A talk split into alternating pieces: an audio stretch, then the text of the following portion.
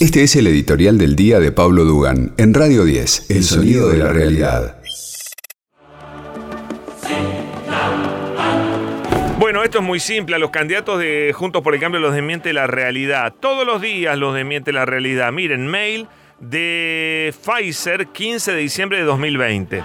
15 de diciembre de 2020. Todavía no había llegado a la Argentina ni una sola vacuna. Las vacunas llegaron en eh, unos días después, llegaron las primeras dosis de Sputnik, ¿no es cierto? Eh, era un momento complicado. Todos queríamos vacunas y demás. ¿Se estaba negociando con Pfizer? Claro que sí. Mail de Pfizer, mail de Pfizer, para que los candidatos junto por el cambio y muchísimos opositores que hoy ya están mintiendo en las redes sociales y en los medios de comunicación, se cansan de mentir diciendo que eh, eh, estos, eh, esta negociación con Pfizer podría haberse hecho antes. Dice Pfizer en este mail del 15 de diciembre mandado al gobierno argentino, ¿no es cierto? Al Ministerio de Salud. Tal como fuera informado en nuestro correo electrónico del 11 de noviembre, la demora en la negociación del contrato y otros factores, incluyendo, escuchen bien, el retraso en el programa de desarrollo clínico, afectaron el número de dosis globales disponibles para 2020 y principio de 2021, haciendo que no fuera posible, dice Pfizer, entregar dosis antes de febrero del 2021. O sea, teóricamente iban a entregar en febrero del 2021. Pero, punto seguido, asimismo, actualmente, o sea, el 15 de diciembre, el cronograma de la potencial entrega de dosis se ha retrasado para el segundo trimestre de 2021. El compromiso de Pfizer era entregar en el segundo trimestre de 2021. Quienes dicen que podríamos tener vacunas de Pfizer siete meses antes, mienten. Nunca hubiésemos recibido ninguna vacuna de Pfizer antes del segundo trimestre de 2021. Como bien ven ustedes ahora, se firma con Pfizer pero no tenemos tampoco la seguridad de que vayan a estar todas las vacunas este año. Por eso digo que no está bien mentir y que yo no me voy a bancar que mientan sobre la salud de los argentinos. O que engañen a la gente diciéndole que hay muertos porque no se celebró el acuerdo con Pfizer. Y como bien dice este mismo mail, el problema con Pfizer era Pfizer. Era, y no era solo la palabra negligencia, sino que eran las garantías que pedía Pfizer. Quiero ver este contrato ahora, cómo se solucionó el tema de las garantías. Porque Pfizer pedía garantías que la Argentina no podía dar. Me voy a seguir con los candidatos. No me voy a bancar que los candidatos mientan sobre cosas que hacen a la vida de los argentinos. Sobre cualquier otra cosa, bueno, mientan, tranquilo, no, no voy a estar yo persiguiendo gente. Pero sobre las vacunas, y estas cosas no, no me voy a bancar una mentira en mi cara. Por eso se enoja Suárez Lastra, porque él lo tira así como quien no quiere la cosa y cuando yo lo agarro y le digo eso es mentira, se enoja y se ofende. ¿Mm? Es fácil. Pero candidatos siniestros hay muchos en estas elecciones. Voy a una candidata siniestra. En Santa Fe, Carolina Lozada, ex periodista o no sé qué corno. Miren, habló en una radio colega, miren lo que dijo. No puede ser a dónde nos están llevando. No puede ser lo que está pasando en la provincia de Santa Fe con los narcos. No puede ser que eh, los chicos deseen y sueñen con ser sicarios. Es una locura. ¿Escucharon bien? Según Carolina Lozada, que no sé hace cuánto que no vive en Santa Fe, porque ya vive acá en la Argentina, eh, perdón, en la Argentina, acá en Buenos Aires de hace cuánto. Y por lo menos hace 15 años que vive acá en Buenos Aires. Ella dice que los niños, los niños los chicos en Santa Fe quieren ser sicarios, sueñan con ser sicarios. Le vamos a explicar a Carolina Lozada, que evidentemente no, no está capacitada eh, para hacer este, política, de verdad yo creo que no está capacitada. Los chicos primero, el primer problema que tienen los chicos en Santa Fe es la pobreza. Ese es el primer problema. La pobreza. Ningún chico quiere ser pobre. Ningún chico quiere ser delincuente, ningún chico quiere ser narco. Carolina, ¿cuántos dedos de frente se necesitan para darse cuenta que lo que está diciendo es una reverenda estupidez? ¿Cómo que los chicos quieren ser narcos? Los chicos son pobres, son pobres.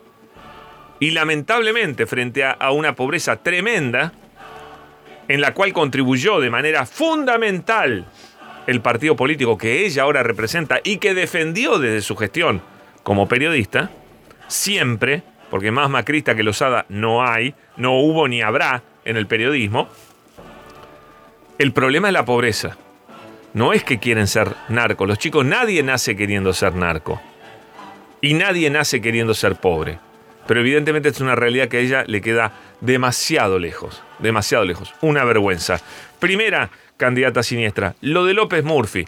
¿Quién, ¿Quién puede dudar que López Murphy bancó el golpe de Estado? pero lo recontrabancó, tuvo amigos López Murphy en el gobierno militar. No tengo dudas que él bancó el golpe de Estado. Mirá lo que dice sobre los desaparecidos. Tiene un candidato que dice que vivimos una ginecocracia, que no hay 30.000 desaparecidos. Bueno, ahí, ahí vamos a ese punto. No hay 30.000 desaparecidos. Tú. Ahí yo creo lo que dijo Graciela Fernández Mejía y lo que dijo Darío Lopérfido. Lo que está en los documentos oficiales. Yo no creo en, los- en ese número, creo que el número oficial es el que corresponde a documento emanado de la Procuración, del Ministerio de Justicia, de la CONADEP. No, no hay secretos ahí. Le vamos a contar dónde está el secreto a López Murphy. Claro que los documentos oficiales no dicen 30.000 desaparecidos, porque ¿cómo haces para contabilizar desaparecidos? ¿No te lo indica la misma palabra? Que por algo están desaparecidos y es difícil encontrar hasta qué punto actuó o, hasta qué punto se llevó adelante las violaciones tremendas a los derechos humanos. Obviamente que en esta discusión él encuentra esta salida que es penosa. Lo que está encubriendo esta discusión y lo que encubre cualquier discusión que se plantee desde la oposición o desde sectores negacionistas sobre los 30.000 desaparecidos, lo que encubren es verdaderamente que bancan, que bancan ellos eh, o bancaron la dictadura militar. ¿Saben? Es muy difícil encontrar a alguien de derecha todos los que se autodenominan, autoperciben liberales, son en la Argentina conservadores de derecha.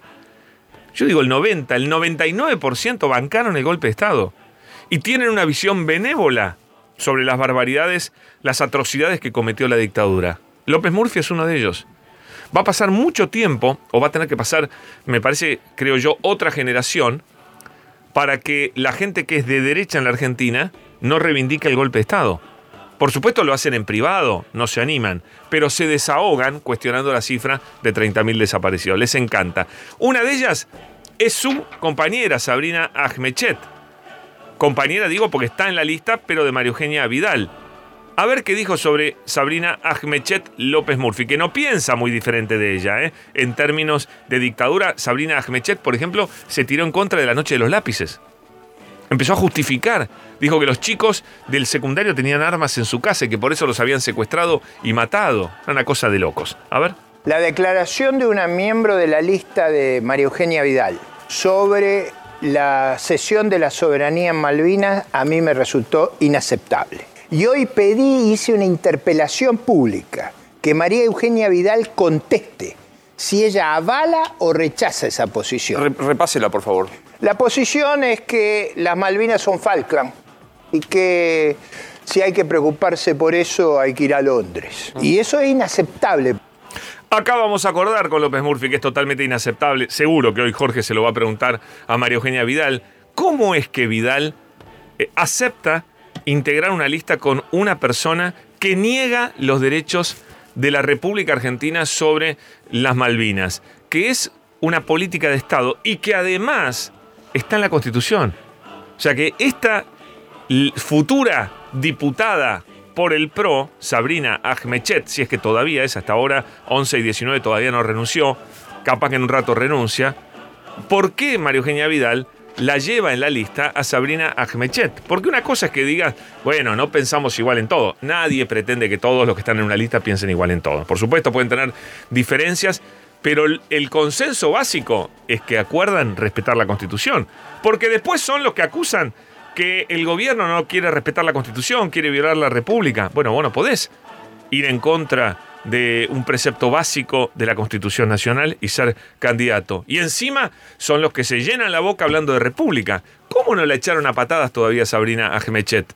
¿Cómo es que todavía no pidió perdón Patricia Bullrich por incluir de prepo en la lista a Sabrina Ahmechet. ¿Cuánto más vamos a tolerar que un personaje de pensamiento siniestro, de pensamiento siniestro, porque de vuelta, yo no entro en la chicana a decirle recorto algo, dijo esto, no, no.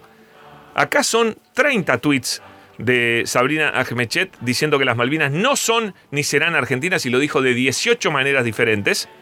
Y además, desde ayer, todos los tweets de ella del 13 de julio de este año para atrás, los borró. los borró todos. Pero ya quedó, quedó, quedó claro cómo piensa. Salvo que salga y diga, no, yo me volví loca y eso fue un día tuiteé borracha, que yo, bueno, le puede pasar a cualquiera. Pero no dijo ni A. No ha aparecido, ha desaparecido de la faz de la tierra. Increíble, y yo no le caigo a ella por los tweets de su pareja, porque su pareja, Palumbo de apellido, también es un tuitero muy interesante y, también con, trayectoria en sectores intelectuales y demás. ¿Saben lo que hacía hasta, hasta ayer? Se burlaban de María Eugenia Vidal, se burlaban de Macri, se burlaban del PRO, y ahora aparece, en la lista. No tienen dignidad, no tienen dignidad, no saben ni lo que dicen. Son de verdad una vergüenza. Pero esta vergüenza, esta sobrepasa. Esta sobrepasa este, el nivel de vergüenza que estamos acostumbrados a ver en la política argentina. Lo de Sabrina Ajmechet es, desde todo punto de vista, completamente inaceptable. Este fue el editorial de Pablo Dugan. Descarga nuestra app y lleva a Radio 10 a todos lados. El sonido de la realidad.